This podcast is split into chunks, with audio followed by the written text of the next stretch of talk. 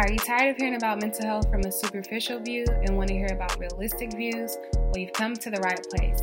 A space where healing is central but also normalized. Join hosts Danica and Myra as we engage in topics around mental health and keep it real while also giving you the work. Welcome to Black Woman Healing Podcast. All right, y'all, we're back with another episode of Black Woman Healing Podcast. And as usual, I want to kick us off with a discussion question. So, in this question, I'm sure y'all have seen the uproar of Black women in their bonnets and, at the airport and wearing their pajamas and wearing their house slippers, whatever. Um, so I want to talk about that. I want to talk about what are y'all's thoughts about wearing your bonnet in public and what it means to you. So Donique, I want to kick it off with you. What are your just your free thoughts about this whole uproar? I heard a little bit, but I've been trying to like, okay, whatever. But um, so I mean, my grandmother did not play and still does not play about you better not come out the house in a scarf, bonnet, or any of that. So that's just how I was brought up. Like being from, I mean, maybe geographically too. I mean, I'm from Kentucky. I don't know if that has something to do with it too. But my grandmother, you better not don't come out in no flip like no uh, housewear, no pajamas, no slip like no. You put on clothes. You maybe do maybe you don't have to put on sunday's best but you you know you're not you're not i was taught don't go out in a bonnet or scarf. Have i before? I went out in a scarf before would my granny be disappointed probably but she wasn't there.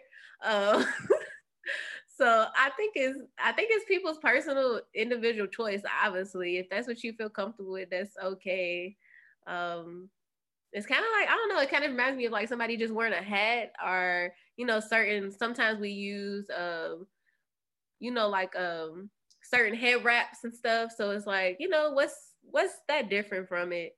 So I'll I don't think I'll be doing it just because it's ingrained in me so much. But eh, I don't got no problem with it. What about you? Know. Um, because I was thinking about it and I was like, my grandma would be pissed off if she found out I was leaving the house like that. Cause my grandma was very much like on Sundays, we do we do our hair, we paint our nails, we lay out our clothes. My grandma's always been very prim and proper because that's how her parents taught her to be. Um, but best believe if I put money into my hair, I'm putting on a bonnet on the airplane and I'm putting on a scarf. Um, but then I paused and I thought about the experiences that Black people have had in this pandemic we've not only had to fight against racism, but we've also had to fight against COVID. We've had to fight against losing people that are important for us. And this uproar in the news has affected us of what's been going on in the world. Why can't we relax?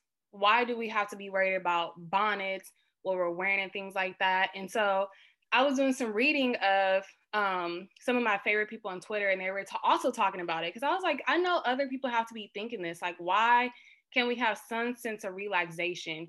And not to say that it has to be that, but for some Black women, that has been that. We don't want to be worried about what we're wearing or how we're presenting when all these other things are going on. That's not in the forefront of my mind. So then it made me think about have I left out the house with my bonnet or my scarf? Yeah.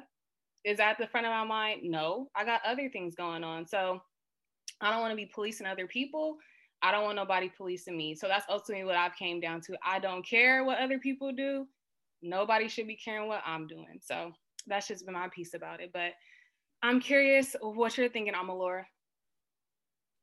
Well, I mean, first of all, I will say that I'm just uh, I'm just amazed like how slow I guess the news is in terms of that this is that this is like risen to the top. Right, right, so right. That's the first thing, I guess. And the second thing that I think, right, I've definitely feel the same way about how um you know i think you mentioned your mother grandmothers all of that. I definitely feel like i have i definitely have that same kind of upbringing but i do think that i've gone out with my scarf. I definitely on the plane wear a headscarf when i'm about to nap. That that's like a no-brainer. That just has to happen. But i just feel like um why I, just don't understand why why are we paying attention to this when we got so many things mm-hmm. that need to be done about mm-hmm. our people and like it's just the media can just be ugh, so trifling that's that's basically my synopsis i don't actually care wear your bonnet do what you need to do you survived to 2021, kudos, do you? That's what I think. Yes, thank you for that. Yes. so everybody, we're all in agreement of like, do you? Mm-hmm. It's it's fine. Uh, and I do like the like the fact that you all both brought up like we have so much more things to worry about. Like we're literally just trying to survive out here as black bodies. Like, come on, like chill. So that was a a good little question. Um, so go ahead and get started. I am going to read uh, Dr. Omolara's bio. So Dr. Omolara um, is a board certified pediatrician for over 15 years and an academic faculty for over a decade, mentoring women physicians of color. She is CEO and founder of Melanin Medicine and Motherhood, a company designed to provide Black women physicians with support through an online community, networking, masterclass events, courses, and coaching.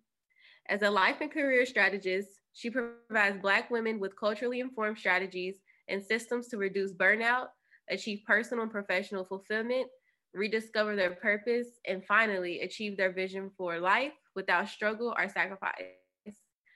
Her career has been defined by a passion for social justice, an advocate, a professor, and researcher committed to ensuring that all women and children have an equal right to thrive.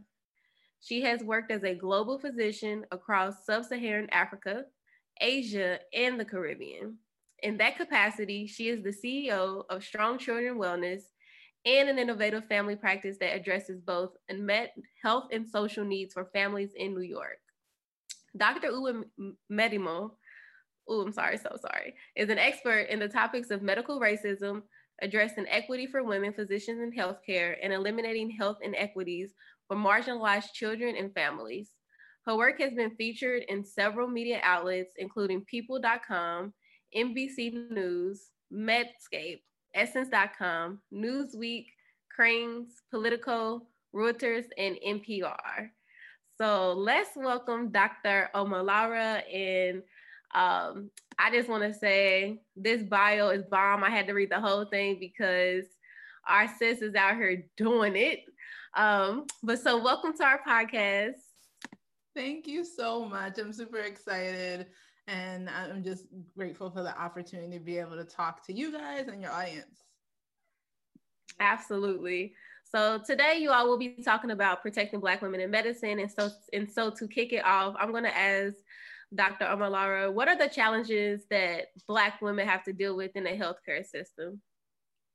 Yeah, so you know, we only have a certain amount of time, so I'm gonna I'm gonna try and make sure that I stay within, but it's so much. And I think the way that I, I like to think about it is that in the healthcare system, as you know, I I think most of us don't have the opportunity sometimes to play the role to be in the role of patient and provider and i think there are two those are two spaces that both of them have challenges and issues so starting with when women are coming into the healthcare setting, Black women in particular, I would say there's three places of um, the need for change and the challenges. I think one has been just thinking societally about our health and the issues that lead to higher um, levels of high blood pressure, diabetes. Um, it's really, I think sometimes we get labeled as, oh, we have higher levels of this or higher prevalence of this, when actually it's disproportionate poverty that's been that's due to systemic racism mm-hmm. in terms of where we live our housing deprivation the more the more of us being unable to buy the wealth gap um, and the housing segregation and that leads us to issues like higher levels of asthma and food deserts where we can't find um, the you know food that actually is healthy for us and the issues of obesity and so I think that one, it's the racism that we deal with from a structural level that gives us higher prevalence of these of these medical conditions. But in addition, the problems with accessing and utilizing healthcare that looks like us, that is like able to respond to us, where we have more physicians and more healthcare providers that understand our cultural experience. Um, I think that's an issue as well, as well as the fact that oftentimes many of the, the areas where we live and work are health deserts as well. Like you have to take this many trains or drive here to get to a high quality get high quality health care but the biggest thing that i think that we've heard most in the news has been around the fact that oftentimes at the bedside even if we were able to like overcome the structural issues or the access issues when we get to the bedside it's been shown that black patients actually oftentimes feel like they're less listened to, they're not valued, they're not involved in shared decision making. And a lot of times they're just talked at. And often that leaves a difficulty of people being able to share what's really going on. And a lot of times it's misdiagnosis and lack of the correct treatment, which we've mm-hmm. seen the outcomes of. Yeah. Yeah. Um, this makes you want to ask if there are any preventative factors that Black women can be made aware of to support themselves as they're utilizing the healthcare system. I had to write this question because I'm thinking about like my search for a Black doctor and not being able to find one. And then being able to find one that they say is in my insurance and I call and they're like, actually, we're not within your insurance. So kind of want to ask this question selfishly for myself, but then also for the audience. Yeah. So first, I'm going to give a shout out to Ashlee Wisdom, who is a, a friend of mine now, and she um, has an app called Health in Her Hue.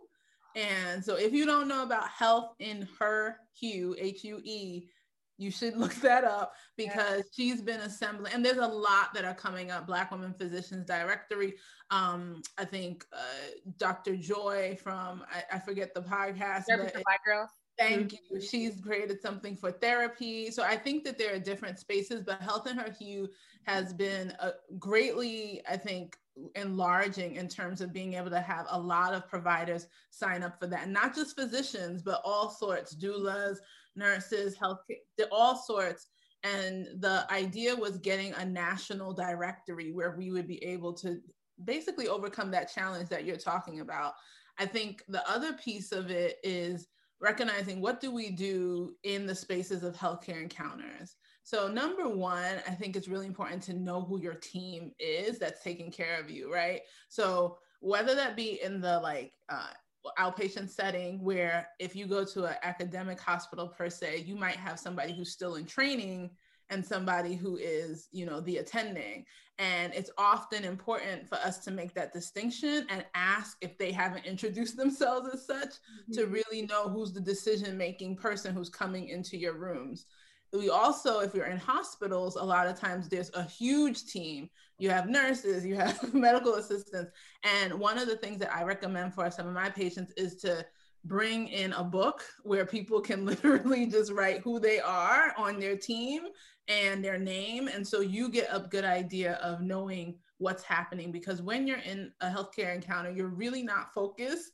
You're trying to like make sure that you're keeping track of yourself. The second thing I would say is also writing down your questions before you get to the doctor. I don't know what it is. I don't know if you get like white coat struck or whatever, but as soon as you enter the doctor, you know you had a lot of questions for the last month. And then as soon as you enter, okay, so what these questions do you have? And like my patient's like, uh, I don't. like, I know you have some questions. So writing down and keeping something, whether it be on your phone, just like taking a memo, whatever that is, when something comes up, just having those questions at hand for you. So the doctor can do their job, which is, you know, to they're working for you. Pretty much they're trying to do that. And then one of the other things I usually will say is ensure that you don't have to make any decisions um, if you don't if you don't want to at that time. Remember that you know you if some some of us i think we come from um, communities and families where the decision making around something might need like you know a spiritual per- advisor maybe an elder in your family. And it's okay to say okay can i sit with this and then get back to you? It's okay to do that in an emergency situation, it's probably not okay to do that. But one of the things you need to ask in emergencies is ask for something we call informed consent. And a lot of doctors sometimes, due to the just how quickly things run, a lot of them sometimes don't go through it. And so the four questions that should be a part of your informed consent that they should be asking you or that you can ask, right? Are what are the benefits of this treatment, diet, whatever it is? What are the harms of it? Like what are going to be the, the the side effects or the bad things that could happen? What is the impact? How is it going to change the course of like what's going on with me right now? And the last thing is what happens if i do nothing? And so those are really important to jot down especially if you're debating on an actual decision around like a treatment or anything like or medication Yes, thank you for that. This is good, y'all. I know. Notes. I'm over here taking all these notes. Like this is so important. And you know, I've shared with the audience that I am expecting, and I'm kind of scared because I'm a black woman. And last year, especially, I was hearing about all these black women dying during birth.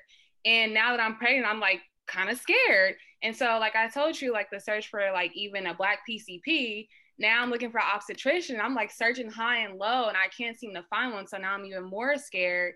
So I'm curious about ways that I can feel supported and some key people I should probably have on my team for this transition in my life.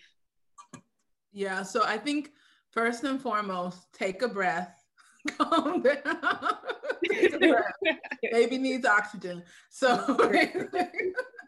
so congratulations first of all. And i think i think you know the the biggest thing um is that it is scary. It is scary to see those numbers but i think you've overcome the first thing which is recognizing that i need i need people behind me. I need like and that's for every pregnancy because you're you're alone doing so much work just as like trying to keep this baby growing right?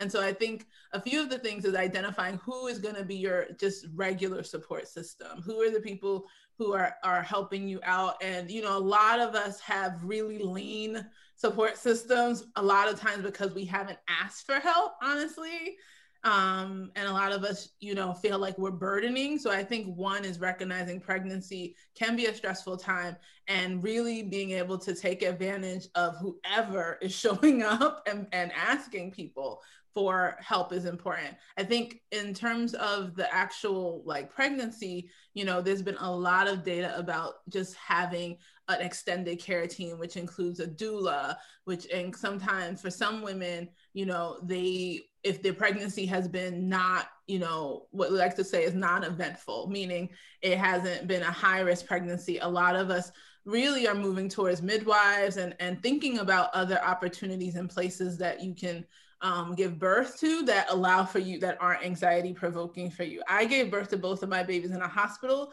but that's because it was more anxiety provoking for me to like not not like to not be in the hospital. and mm-hmm. when you're in a doctor and you've done residency in the hospital, the hospital is actually like oh, it's a safe space because you spent so much of your life there. But um, so I think each of us have to make that decision about what is the, the best environment for us that helps us to feel um, you know, just feel more relaxed. And then also thinking about, I didn't have a doula, but given everything that we see about how amazing they are, I was like, mm, I, I, wish I did have a doula. Um, and, and I do think that the other piece of thinking about your pregnancy is also just staying informed. I think that, you know, whatever is the best way that you like to consume information, particularly around, you know, what are the the, the things that you want to ask, what are the questions you're having. Many of us, like you said, when we don't have doctors who look like us, we kind of fear asking questions or just don't don't feel as comfortable and we think certain questions are are dumb or we're going to be judged and I think you have to, in order to be safe, you have to say, look, I'm asking the questions that I need. And then you use apps like Health in Her Hue to find physicians that you feel comfortable with that you can disclose as much as possible, because that's really important for your physician. Thank you for that. Now I feel a little bit more at ease because I was like, and it's crazy how things work. Because once we like scheduled, I was like, this is perfect timing. I'm asking about this, and I know she better have an answer for me. So that feels okay. yeah. yes, this is so informative. and It is making me think about like like why we don't get this information a lot, like why it's not as easily accessible, right? So like I could probably go and talk to my mom right now and she probably wouldn't think and probably she probably doesn't do these things. And you know, like that's scary actually. Yeah.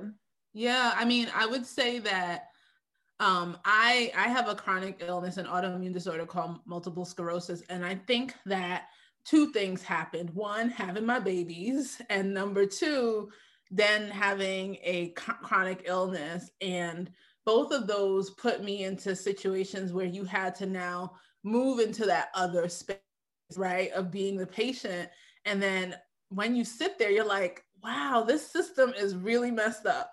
And you, and then you start to kind of internalize and see well what are the things that be, even as someone who is actually well informed about the healthcare system and everything and i'm still jumping through hoops what are the things that people like me have to do in order to like get to that place where at least they're able to feel safe and I, I think it was just like being able to do that reflection and look back and say okay I think people should do this, people should do this, and then being able to share that kind of information. But once again, right, the the exp- the reason for how I can say these things is because I'm a black woman who was a patient, right? And so being able to have that experience is why it's so important for b- black women to be in those roles um, right now only 2% of all physicians in the us are black women and so, you know, it, one, that's why it's hard to find us because there aren't that many of us, right?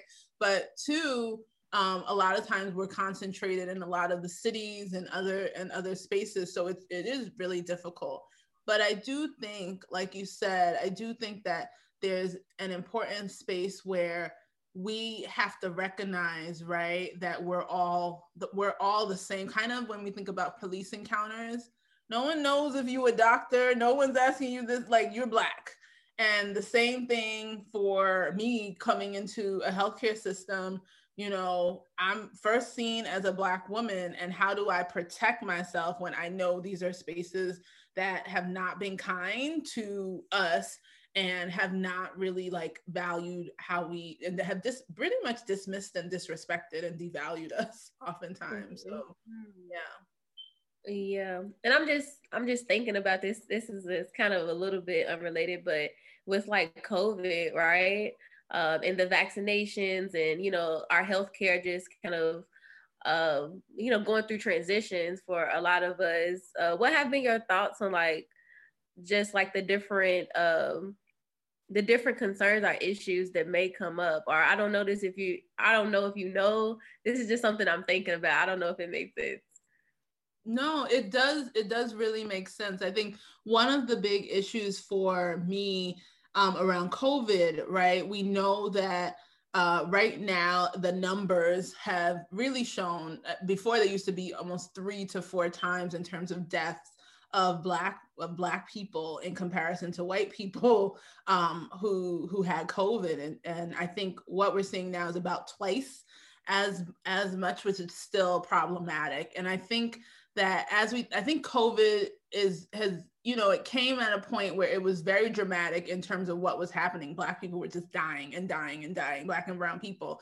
And i think now it has pushed many of us right to say this is not just something that is you know bad, but this is something that is really taking our lives at a huge pace. And so we we have to come out of the forefront. A lot of physicians, you know, many of us are kind of conservative, we're kind of type A, we're kind of like don't ruffle any feathers, like just make it through medical school, we're good, okay.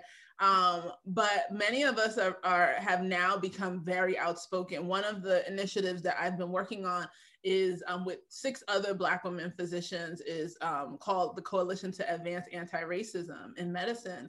And our goal really was prompted by a name that you may not know, um, Dr. Susan Moore.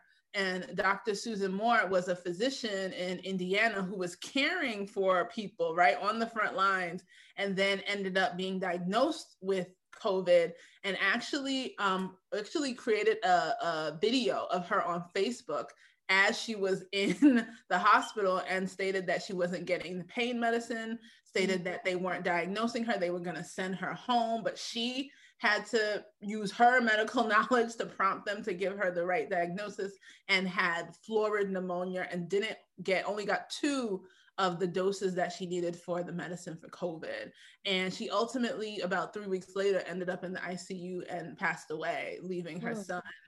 And the and so I it really um, prompted a fire in our belly about the fact that um, we are unsafe. Black physicians who speak out, there's two who are in our cohort who actually um, were fired from their positions and were let go. And so the retaliation is real when we're speaking out about these things and hospitals where like dr susan moore died aren't being held accountable and so this requires not only the demand from all of us in our um, personal individual encounters but also the work we're doing around legislation and really protecting and having things in place and laws that will protect both providers and patients who are black and brown from these kind of issues and make sure that these institutions are held accountable Wow. Thank you for touching on her because I feel like a lot of people didn't know that this happened. Um, and I remember reading about it, seeing the videos, and I feel like nobody was really talking about it. I'm like, how are people not seeing this? Like, this needs to be known that this happened. And yeah, they're talking about bonnets instead. Um, exactly. right? Exactly. Hmm. Oh my goodness. Wow. Yeah. Thanks for bringing that up. And I mean, it kind of goes into our next question, which is, um, you know, you as a doctor, have you noticed uh, other healthcare professionals treating you differently once they find out that you're in the profession? Oh, of course. Yes. So, you know, and of course, like, and it's like, I don't do it right away because I'm just trying to, like, you know, trying to be okay. Okay, you're doing this, but you can see when people aren't like completely explaining things or people aren't, you know, sharing things or people you know and then you can also see the other side where you have some doctors who are doing it right? And who are like um, and that's good to see. But i but i it, there's a complete shift. If once they find out i'm a physician you know it's kind of like and I, I know it because we've done it too, where it's like that's a physician or that's the daughter of a physician or da, da, da, you know, so they know. And I think that's one of the pieces that I didn't mention in terms of protecting yourself is one, if you do have a, a PCP who you really value and trust, letting them know if you're if you're hospitalized, letting them know that you're there. You need uh, I don't want to say it's someone to protect you, but I might just say that someone you need someone who they know is watching kind of what is going on. So if it's a nurse in your family, if it's a whatever it is, if it's you know whoever, just making sure that they're there to be able to you know talk to the medical team and just really it doesn't even have to be they have to be a specific expert. It's just someone to advocate for you. And also know that there are people in the system called patient advocates when you're hospitalized that you can talk to if you're having issues with your medical team. What I will say is that a lot of them haven't been really trained in the space of talking through medical racism and making sure that medical racism is acknowledged. And so mm-hmm. that was the issue with Susan Moore. She did call on a patient advocate and they kind of were like, we don't know handle your claims per se. And so she had to actually use her degree to get up to the chief medical officer, which many of us can't do. Wow. Oh my goodness. Wow. It's so much. Um, you know, with all this information that you hear and see, and I, I can hear that you all are doing the work, uh, that you're doing the work, and I think it's beautiful. Um, but you know sometimes it, it can become overwhelming. So i'm wondering like personally how do you take care of yourself? Yes. So this is funny. So actually you know i think my daughters have really like helped so much with that. They um they know in the work that I do in melanin and medicine that my goal is to make sure physician women are taking care of themselves and they'll hold my feet to the fire if I'm not doing the same. So they honestly, um, re- like even now, I had to reschedule everything for the summer. So no Saturdays. I can't work. So they, so so Saturdays and Sundays are free now. And I think that it's really just making sure for me understanding I think each of us needs to understand what it is. How do we get our energy? I'm an introvert, so I like like after something like this, I need to go into a hole, read a book, like go to sleep because okay. I know things like that drain my energy. But some people are really energized by having people around them. So identifying what it is for you and looking back at your week and saying, oh, you know, this is when I felt most alive and starting to like capture that. So for me, it definitely is reading. I'm a, a, big nerd, so it's like reading. I love like also like real Real Housewives anything. Like I will watch, and that's very that's very helpful for me. but really, um, and you know, going out with my kids and just playing with them and, and just like taking the breaks that I need. So I think it is important. We have work to do, but this is a marathon. Like this work is they are fighting tooth and nail like to not like they they see how our country is diversifying and they're fighting tooth and nail not to let us have that power so we have to conserve our energy tap out give the baton to someone else while we're tapped out regain our energy then go back in and i think that's the way that we can we can all work together to do this work yeah, I really loved having you say you have to come back. Um, but before you leave, we always ask our um, guests if they have any takeaways for our listeners. So that could literally be anything that stands out for you that you feel is important for our listeners to know. Yeah, so this it's funny because I do a workshop called Pivot to Your Purpose. And one of the first exercises that we do is called um, Hills and Valleys. And so the reason why we do it is because a lot of us are not recognizing i think it, it really segues from what you talked about but not recognizing our resilience strategies and how we can take care of ourselves so one of the things i have people do is if they make a like a have a piece of paper and draw a horizontal line on that piece of paper with the with the right mo- i mean the leftmost line being kind of birth and then you can draw wherever you think your age is. And what i have them do is kind of draw different vertical lines for the different accomplishments the ba- the hills in their lives. Mm. then i have them underneath draw vertical lines for the different valleys of their life and just jot down you know a, a thing that describes that valley thing that describes those hills and what we don't recognize is that behind every hill, there's a valley. Behind, after every hill, there's a valley. After every valley, there's a hill.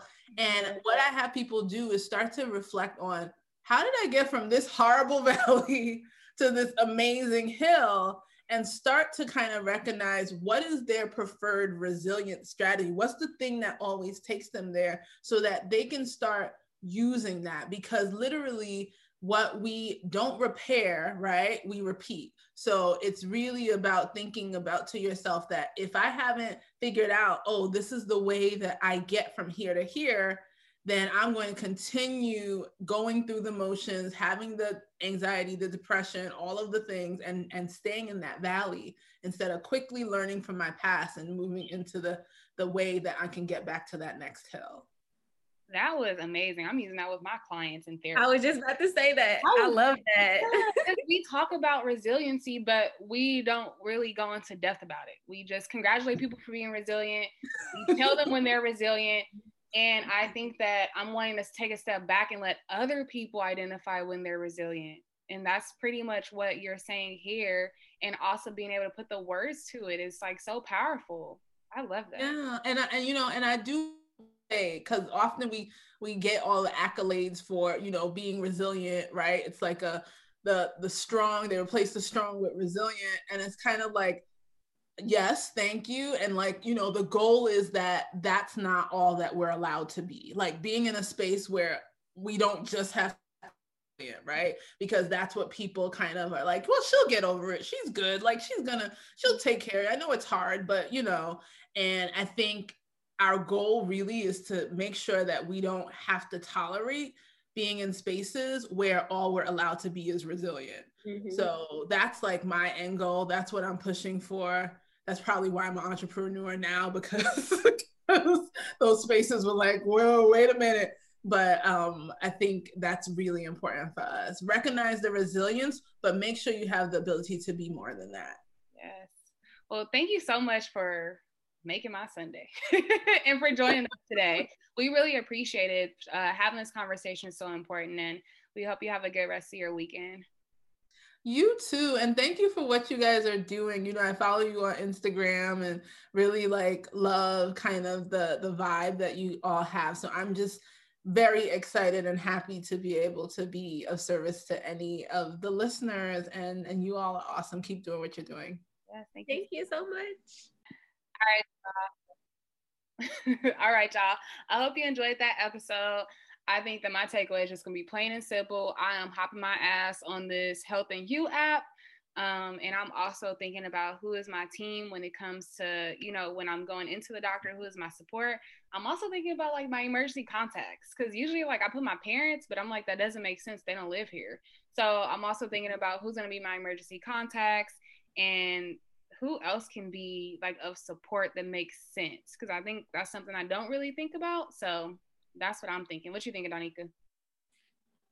I'm thinking I want to most definitely sh- like spread the word of the information that I've heard today. I immediately I'm like I want to talk to like my mom and like my parents and my sister, like everybody around me. Like I feel like we need to know this information. We need to be able to to not only advocate for ourselves but advocate for our close and loved ones um, because obviously nobody else is gonna do it. So we got to um, which is not a horrible thing, especially when you have the information. So that is my takeaway. I am most definitely about to, you know, talk to some folks and give them the information too.